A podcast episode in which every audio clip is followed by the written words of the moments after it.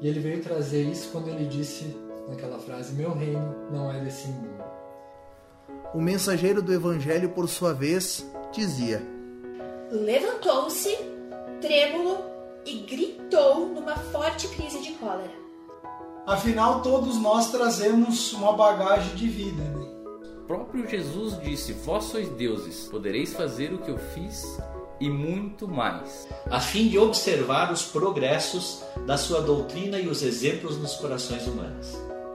Que possamos caminhar com o Mestre na direção que ele espera de nós.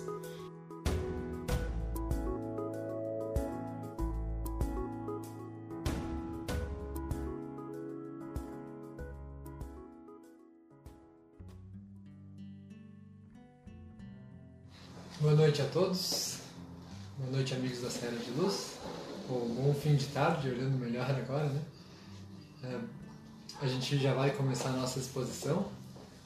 Eu vou começar lendo uma mensagem para a gente ir preparando até o nosso espírito para a nossa exposição de hoje, que ela se chama Teus Encargos. É do Emmanuel, é a psicografia do Chico Xavier.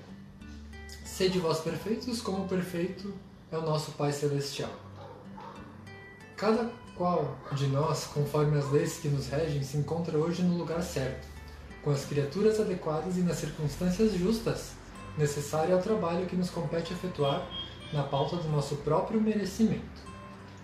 Observa os encargos que te honorificam a existência como sendo, desse, desse modo, atividades de alta significação em teu benefício, porquanto se erigem todos eles em topo de realização, aqui por enquanto te podes consagrar seja em casa ou na, na, ou na oficina, no grupo de serviço ou na tela social, és uma peça consciente na estrutura da vida, desfrutando a possibilidade de criar, agir, colaborar e fazer na elevação da própria vida.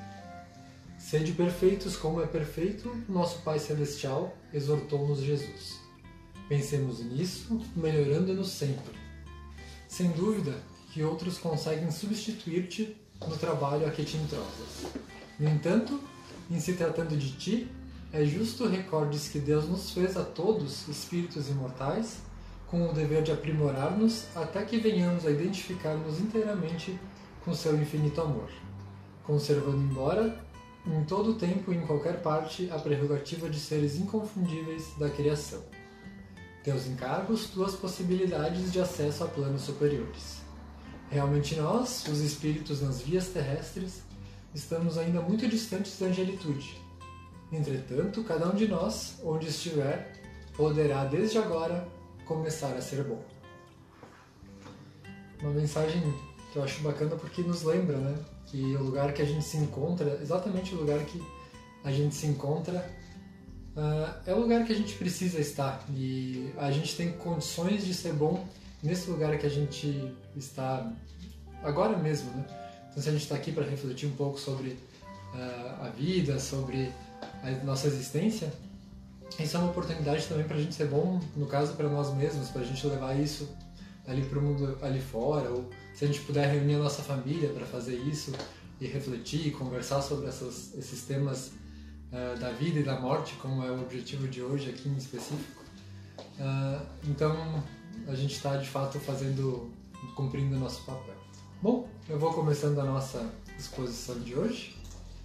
Vamos lá. Então, quero convidar todos para a nossa prece inicial, rogando as bênçãos do Pai Maior, para que a gente possa ter uma boa reflexão, para a gente possa elevar o nosso espírito ante as coisas uh, essenciais da vida e pedimos para isso a presença do dos nossos amigos espirituais junto a nós, que nos iluminam o pensamento, que nos elevam o coração, o sentimento, para a gente poder evoluir, o objetivo maior da vida.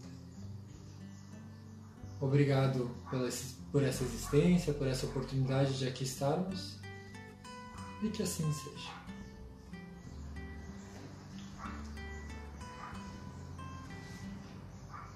Então vamos lá. Um dos ensinamentos, sem dúvida nenhuma, um dos ensinamentos mais. Uh, um dos maiores ensinamentos que a doutrina espírita trouxe para a gente foi o da vida após a morte. não apenas a gente saber que existe vida depois da morte, mas saber uh, como ela se processa quando a gente desencarna, como, como é lá, para que lugares que a gente vai, o que, que a gente tem, uh, o que, que a gente pode saber de quem já foi, né? O Allan Kardec afirma no, no livro Obras Póstumas, no capítulo A Vida Futura, em que a gente saber como é a vida depois da morte, uh, mas saber assim com, com clareza, em detalhes, uh, é muito importante para a gente poder modificar a nossa vida presente, a nossa vida atual. Porque é como a gente tem no nosso dia a dia hoje, de que a gente está vivendo no nosso hoje, a gente sabe que influencia no nosso amanhã. A gente vai dormir e a gente sabe que o que a gente faz hoje influencia no que eu faço amanhã.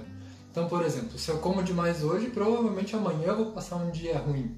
Se eu faço exercícios no hoje, no, constantemente, eu sei que isso vai me gerar uma qualidade de vida, mas a longo prazo. Então Kardec disse que para a gente de fato modificar as coisas da vida presente, a gente precisa ter clareza de que a vida futura é de fato uma continuidade. Que o que eu faço hoje influencia na minha vida depois do meu desencargo, depois da minha morte. Uh, e mais do que isso, né, a gente saber que existe vida após a morte também é um conforto. Além de, de desse poder moralizador que isso traz, é um conforto para a gente que perdeu pessoas importantes uh, na nossa vida. Um pai que nos educou e que a gente tem saudade, uma mãe que foi abnegada e que a gente quer dar um abraço de novo, um irmão uh, um amigo, um filho, né? Dizem uma das maiores dores que a gente pode sentir é a perda de um filho, mas é a perda, a gente saber que essa perda é temporária, que essa perda é momentânea, levando em consideração que a gente vai reencontrá-los e vai dar um abraço neles uh, o quanto não seja possível no momento na, no momento do nosso desencarne depois que a gente adentrar a vida espiritual. Bom, isso também é um motivo de consolo e de, de, uh, de esperança para que a gente continue vivendo e de uma forma positiva. E falar sobre isso, falar que existe vida após a morte, falar que ela continua, é como lembrar que a vida não cessa. A vida. É, é bom a gente pensar que a vida não cessa, né? Talvez isso não esteja tão claro porque a gente divide, né? A vida como encarnados, a vida como desencarnados, mas existe vida aqui, existe vida lá. Uh, e pensar nesse sentido nos faz refletir que a gente não deve separar isso, ficar como a gente fica às vezes esperando, ah, o próximo ano uh, as coisas vão melhorar. O próximo não sei o que, vai, tudo vai, vai ser diferente. A vida existe aqui e existe lá, né? Claro que existem as suas diferenças, as suas nuances, mas a Joana de Ângeles ela nos, ela nos diz que a vida, que a morte é um passaporte para a vida no caso para a verdadeira vida, que é a vida eterna, a vida do espírito.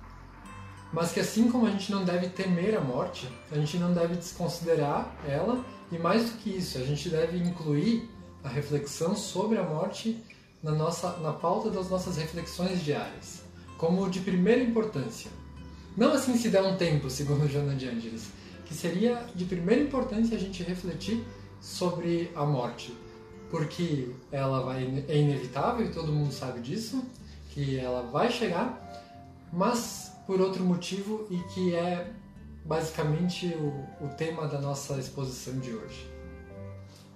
Uh, o Rossamer Klinge diz que a vida por si só, né, ela tem um valor incrível e imperecível, e que por mais que a gente possa desistir dela, ela é incessante. Ah, nós podemos cessar temporariamente essa experiência física, mas a vida em si não acaba. Ah, é legal a gente pensar que não existe antônimo para a vida. O antônimo de morte não é vida, o antônimo de morte é nascimento. Para a vida não existe antônimo. Então a gente pensar nisso como uma continuidade é, é uma forma nova de a gente começar a refletir sobre as nossas atitudes no hoje uh, o filósofo e imperador Marco Aurélio, ele dizia que não é a morte que um homem deve temer, mas ele deve temer nunca começar a viver. É uma frase que é um pouco forte, mas é bom às vezes a gente ouvir isso para a gente refletir de fato com mais profundidade. Mas por que, que a gente diz isso? Né? Por que, que é nunca ter começado a viver que a gente deve temer, né, ao invés da morte em si. No livro Temas da Vida e da Morte, do Divaldo Pereira Franco, e escrita pelo espírito Manuel Filomeno de Miranda, ele nos diz ele nos diz algo bem interessante a, respeito do temor da morte. Que o que gera de fato esse pavor de morrer é o apego aos bens transitórios, aos bens materiais e à sensualidade. É isso que gera o medo da morte, segundo ele. E olha que interessante, esse medo da morte gera uma desarmonia psíquica, uma desarmonia interior. E essa desarmonia vai fazer justamente com que a gente desencarne antes. Claro, existem uh, outras questões aqui que a gente pode refletir sobre apego a, ao corpo e aí não conseguir fazer o desencarne. Não vamos adentrar a isso, mas de uma regra geral, essa desarmonia faz com que a nossa morte seja apressada. Por outro lado, quando a gente encara de uma forma natural ou até uh, com alegria, uh, com tranquilidade, enfim, com serenidade, isso gera harmonia interior, o que vai fazer com que a gente possa uh, viver essa experiência física por mais tempo. Então é quase um paradoxo, né? Se a gente teme, a gente vive menos. Se a gente encara de uma forma natural, a gente vive mais. E em função disso, é, é o que Manuel Filomeno de Miranda fala, que ninguém, né, desse modo, aprenderia a viver se não fosse lograda a tarefa de aprender a morrer. E corroborando isso, a médica e pesquisadora Elizabeth Kubler-Ross, ela fazia pesquisas, ela fazia, ela convivia muito com pacientes uh, que estavam em estado terminal, que tinham doenças terminais, e ela percebeu, ela constatou através de seus estudos que justamente as pessoas que tinham uma partida mais serena eram aquelas mais espiritualizadas, que tinham feito esse trabalho do qual o espírito de Manuel Filomeno de Miranda falou, de desapegar das coisas físicas, desapegar da matéria, das, até das pessoas no sentido de que nós não possuímos elas, que as relações são sim muito importantes, mas que nós não não somos donos, não são nossas, né? E por outro lado, ela percebeu que quando a gente vê na matéria, nas nossas coisas, tudo o que existe, se a gente acha que é tudo isso que existe, quando vem a morte, ou quando vem a iminência da morte, a gente perde o chão. É como se um tapete fosse puxado e a gente perde o chão, e aí a gente perde serenidade, a gente perde tranquilidade, alegria e a gente tem uma partida muito mais difícil. Né? As dores vão, podem, ser que venha, podem ser que venham em ambas maneiras, mas o sofrimento que advém disso é muito diferente. A serenidade que a gente pode passar para os nossos entes, ela vai ser muito diferente baseado nessas questões. Portanto, tão importante quanto nós sabermos que existe vida após a morte, a gente repete, né? É saber o que fazer dessa vida e aproveitar ela da melhor maneira que nos seja possível. Se a gente acabasse por aqui, dizer que, que tão importante quanto, quanto a gente saber dessa vida após a morte e que a gente tem que aproveitar a vida, a gente poderia parar por aqui essa exposição? O que, que vocês acham? Vou deixar uma pausa para reflexão. Vocês acham que sim, que não? Enquanto vocês pensam aí, quem, quem tá aqui, né? Se a gente pudesse acabar, o importante é aproveitar a vida da melhor maneira possível. Isso todo mundo diz, então não estou falando novidade aqui, aparentemente. Eu também acho que não seria suficiente a gente parar por aqui. É só dar um oi pra Marta e pra Iglé que, que apareceram aqui que eu vi agora, tá? Boa, boa tarde pra vocês. A minha mãe também, segundo a, a Kelly aqui. Uh, oi, mãe. Uh, eu também acho que não é suficiente, porque isso, de certa forma, abre muito precedente. Vamos dizer assim. Se a gente for perguntar por aí o que, que é aproveitar a vida, o que, que a gente vai ouvir? Muita coisa, né? Assim. Muita coisa. A gente vai ouvir talvez respostas muito nobres, muito uh, evoluídas, digamos assim, mas como a gente também vai ouvir coisas muito rasas, muito uh, que não tem, que não vão melhorar de fato, uh, não vão fazer da nossa vida uma vida que tenha proveito. Mas por quê? Porque, bom, o que, que a gente pode ouvir, né? Uma das coisas que a gente pode ouvir é, seria, por exemplo, que aproveitar a vida seria não fazer nada, né? Seria simplesmente tran- ficar tranquilo, aquele doce não fazer nada que, que a gente ouve falar. Só que não e a gente ouve falar, por exemplo, quando alguém diz, ah, não ganhei na Mega Sena. Então, ah, se eu ganhasse na Mega Sena, eu queria só aproveitar. Ou então, ah, não vejo a hora de me aposentar, porque daí eu não quero fazer mais nada da minha vida, né? Ah, e assim por diante. Ah, Só que para não fazer nada, a natureza já tem lá a sua criação para não fazer nada, que é o mineral, é a pedra. E mesmo não fazendo nada, ela tem uma função, ela, ela exerce a função lá de sustentar edificações da natureza, ela, ela aguenta rajadas de vento, ela aguenta as ondas do mar. Ela já, só que para não fazer nada, como eu já falei, ela, a natureza já fez a pedra. Então será que aproveitar a vida seria ah, sobreviver, né? Seria trabalhar ah, e reproduzir, né? Essa seria a função nossa na vida como seres humanos, já que somos animais, como muita gente gosta de falar. De fato, somos animais, somos, somos mamíferos, mas não é só isso que a gente tem capacidade, possibilidade de fazer. Para fazer isso, a gente já tem os próprios animais. A natureza já criou, já tem alguém que faz isso. Ou seja, o que eu quero, onde eu quero chegar é que para a gente cumprir a nossa função aqui, a gente precisa fazer o que se espera de humanos. E além de, de sermos animais, a gente tem algo que nos diferencia deles. E que a gente pode levantar aqui N coisas, mas é, entendo que a principal, é possível que a principal dela seja justamente a gente ter condições de dar um sentido para a nossa existência. Jesus falava que a cada um segundo suas obras, ou conhecereis, conhece- conhecereis a árvore pelo seu fruto. né? Então a gente precisa deixar um fruto, de fato, um- uma árvore aqui humana, um fruto humano, para a gente reconhecer que a gente é uma árvore de, de humanos, digamos assim, né? A gente precisa deixar um rastro humano por onde a gente passar. E a gente precisa diferenciar algo que é um sentido de vida, um objetivo existencial, de um projeto existencial. Por exemplo, o que é um projeto de vida? Um projeto de vida seria, por exemplo, ah, ter um filho, seria fazer uma viagem, seria uma aposentadoria, seria, seria ganhar determinado dinheiro. Por que, que isso não, não deveria ser o nosso objetivo de vida, nosso sentido existencial? Porque quando a gente conquista aquilo, o que que nos resta? O que, que a gente faz depois que a gente conquistou aquilo? Portanto, o nosso objetivo de vida ele precisa ser um pouco maior, um pouco mais amplo.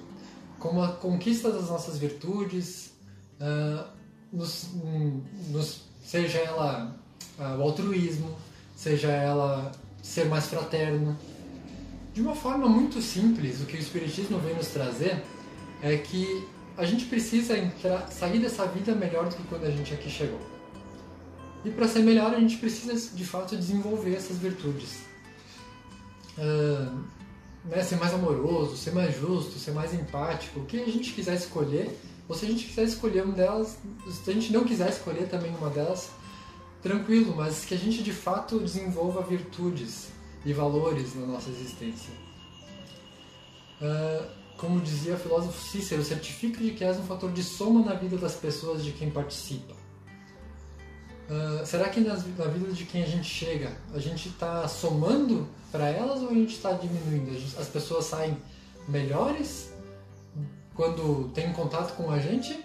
Ou será que elas saem piores, mais desanimadas, mais tristes, mais desesperançosas? O que o contato com a gente está proporcionando às pessoas?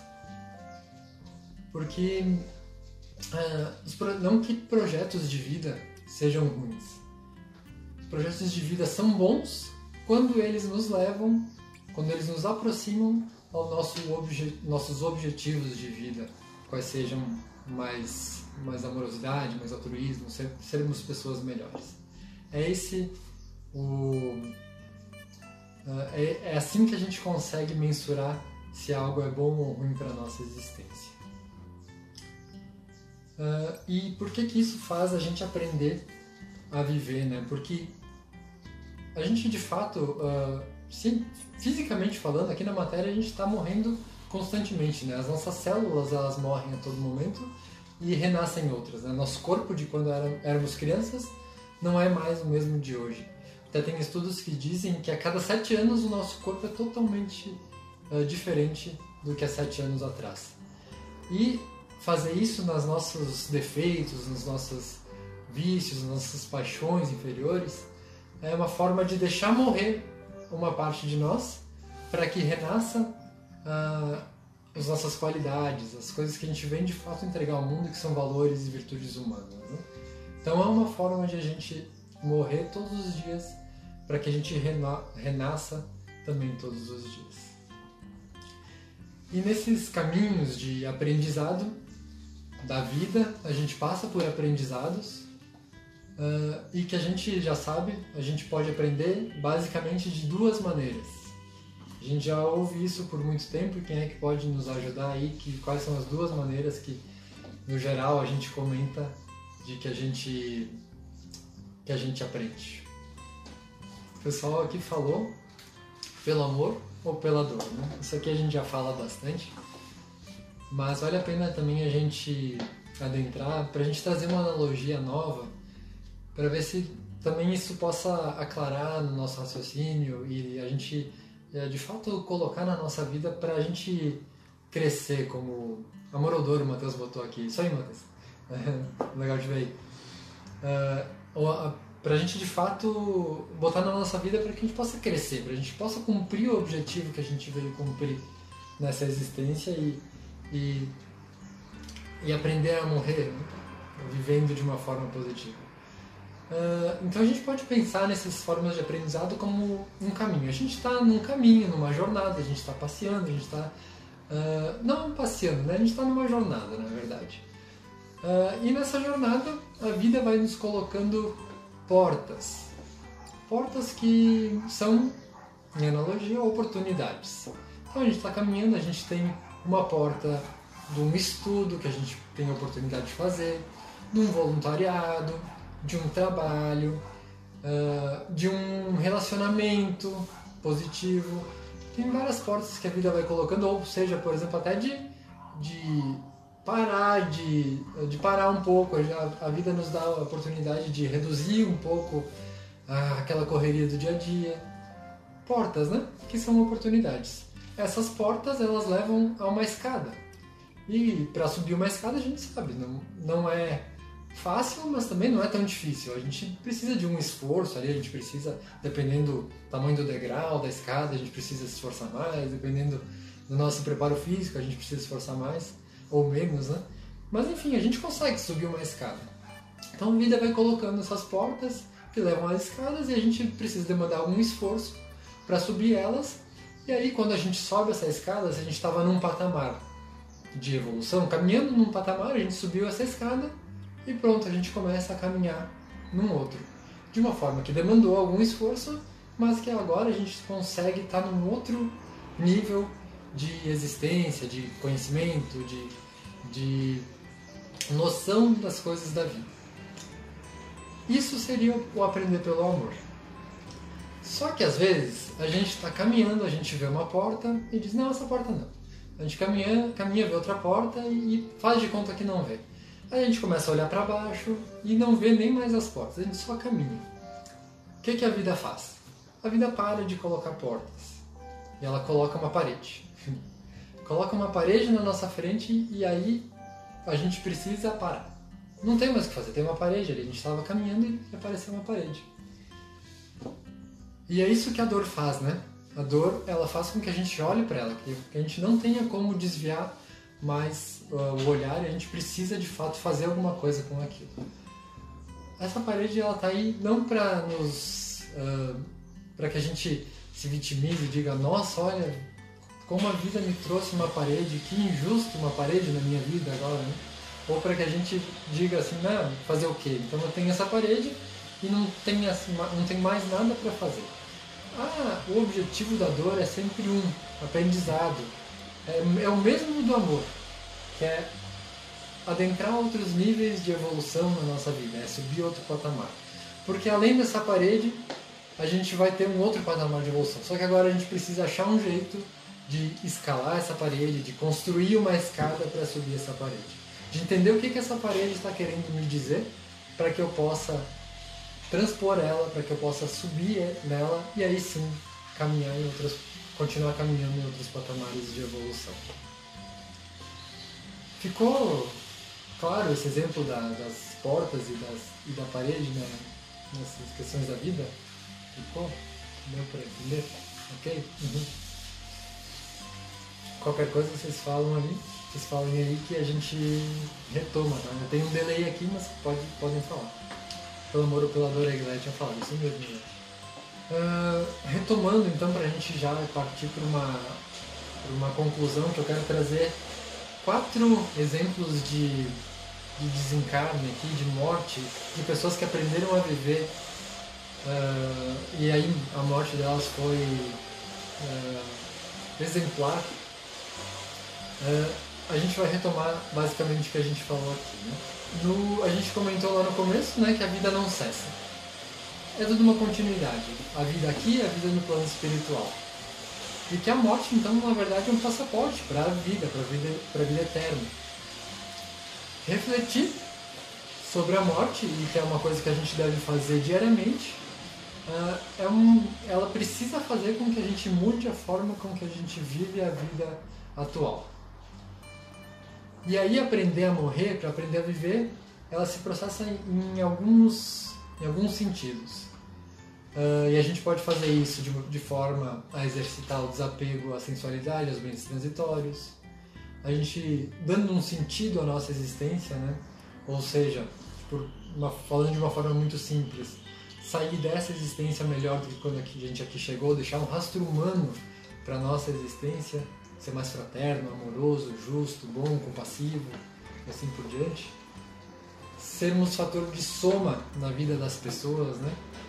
E seja pelo amor ou pela dor, que a gente aprenda com a vida e atenda aos chamados de evolução que ela nos faz. Basicamente, são formas que a gente pode levar para o nosso dia a dia, para a nossa vida prática, para a gente, ah, com- para a gente sair daqui melhor do que quando a gente aqui chegou e ter um desencarne como essas pessoas que eu vou mencionar agora aqui. Uma das pessoas que teve um desencarne que a gente não poderia jamais deixar de falar aqui é, é o próprio Jesus, né? Jesus, no momento da sua morte, ele foi açoitado, foi torturado, foi humilhado. No entanto, ah, mediante toda essa dor, ele teve tempo para, por exemplo, falar com a sua ah, com a sua mãe e confortar ela, dando a ela um filho que seria o João, João Batista, que estava junto dela, ah, e dar a João uma mãe. Né? Então, naquela frase que diz: Jesus vendo a sua mãe e perto dela o discípulo a quem amava, disse à sua mãe: Mulher, eis aí teu filho. Né? E aí, no momento crucial, lá do, seu, do momento derradeiro da sua, da sua partida, ele diz: Perdão, pois eles não sabem o que fazem. É um exemplo máximo de quem viveu a vida de maneira exemplar, o nosso modelo e guia que a gente tem sempre a aprender. A gente vai trazer a morte de Sócrates aqui, que, segundo Emmanuel, no Caminho da Luz, sua existência em algumas circunstâncias se aproxima da, da, da exemplificação do próprio Cristo. Como é que foi o desencarne de Sócrates, né, para quem não tá, para quem não conhece? Ele tinha sido acusado de perverter os jovens atenienses da época e acusado injustamente, né, obviamente. E a sua esposa quem vai comunicar o seu a sua condenação. Ele foi condenado lá a tomar a cicuta. É cicuta, né? O nome do veneno, acho que é cicuta. O nome do veneno que ele tinha que tomar ah, pra, pra morrer, enfim, pra, era a pena de morte da, da ocasião ali foi essa. E aí a esposa dele diz, né, em prantos, desesperada, Sócrates, Sócrates, os juízes te condenaram à morte. E Sócrates diz assim, que tem isso? Eles também estão condenados pela natureza. Como quem diz, tudo bem, eles também vão morrer. Aqueles que me condenaram também vão partir. E aí a esposa dele diz, mas essa condenação é injusta. E o Sócrates diz, com um olhar de paciência, de carinho, diz, e querias que fosse justa? Eu até acho que foi com bom humor que ele diz isso, né? Por acaso seria melhor que ela fosse justa, né? Ah, mais um exemplo de desencarne que a gente pode almejar. E outros dois que eh, são mais próximos de nós, talvez pessoas. Ah, então, mas Jesus está muito longe, assim, Jesus é um espírito evoluído que era, Sócrates também. Então vamos pegar exemplos nossos para a gente ver que é possível, né? O Luiz trouxe a exposição na semana passada bem interessante sobre Vós Sois Deuses, para a gente lembrar que se uma pessoa fez, a gente tem condições também de replicar isso. É a história de um carteiro, um carteiro aposentado, uh, que ele uh, era muito querido das pessoas, uh, das pessoas. E aí ele veio a ter câncer, teve que ser hospitalizado e os médicos que lá entravam para fazer os exames, para fazer toda a checagem que era necessária, saíam de lá sempre mais felizes, sempre melhores do que quando ele, eles entravam. Ou seja, ele era fator de soma na vida das pessoas. Ele era uma pessoa que gostava de poesia, gostava de ler, estava sempre indicando um livro, uh, sempre recitando, falando alguma coisa. E, enfim, era uma pessoa que era muito alegre, apesar do, da sua problemática, ali, da doença, do câncer que ele estava passando. Bom, ele veio a desencarnar. E uh, quem conta essa história é a médica que cuidou dele, né? E ela disse que seis meses depois do seu desencarne, ela recebe uma carta, e era justamente no Natal. Uh, uma carta do próprio carteiro, uh, com, a, com a escrita dele, com a letra dele, com foto, com poemas, com poesias lá que ele tinha escrito, tudo à mão. E ela ficou muito emocionada, sem entender como é que aquela carta tinha chegado até ela. Ela liga para a filha dele e ela também está emocionada, dizendo que ela também tinha recebido essa carta desse, desse carteiro. E ela descobre que um amigo dele, que era carteiro também, uh, tinha sido recebido essa incumbência de, de entregar essas cartas no momento do Natal para que para que essas pessoas que haviam sido queridas para ele pudessem ter mais esse esse carinho. Então uh, é um exemplo que a gente pode levar para que para o nosso para saber como uma meta, né, para nosso desencarne, para a gente ver que uh, existe vida depois da morte, mas pode existir a nossa presença durante a nossa própria existência aqui, uh, aqui enquanto encarnados. E a última historinha também, que também talvez sirva de, de sugestão para todos nós, que eu achei muito legal, é de um, uma pessoa que trabalhava na Embaixada dos Estados Unidos, aqui no Brasil. Ela era voluntária de um abrigo de crianças e veio também a ter câncer e veio a falecer, veio a desencarnar. Ah, as pessoas que trabalhavam nesse abrigo eram voluntárias, amigas deles, ah, foram lá no velório para se despedir da família, para prestar a última homenagem a, a essa pessoa.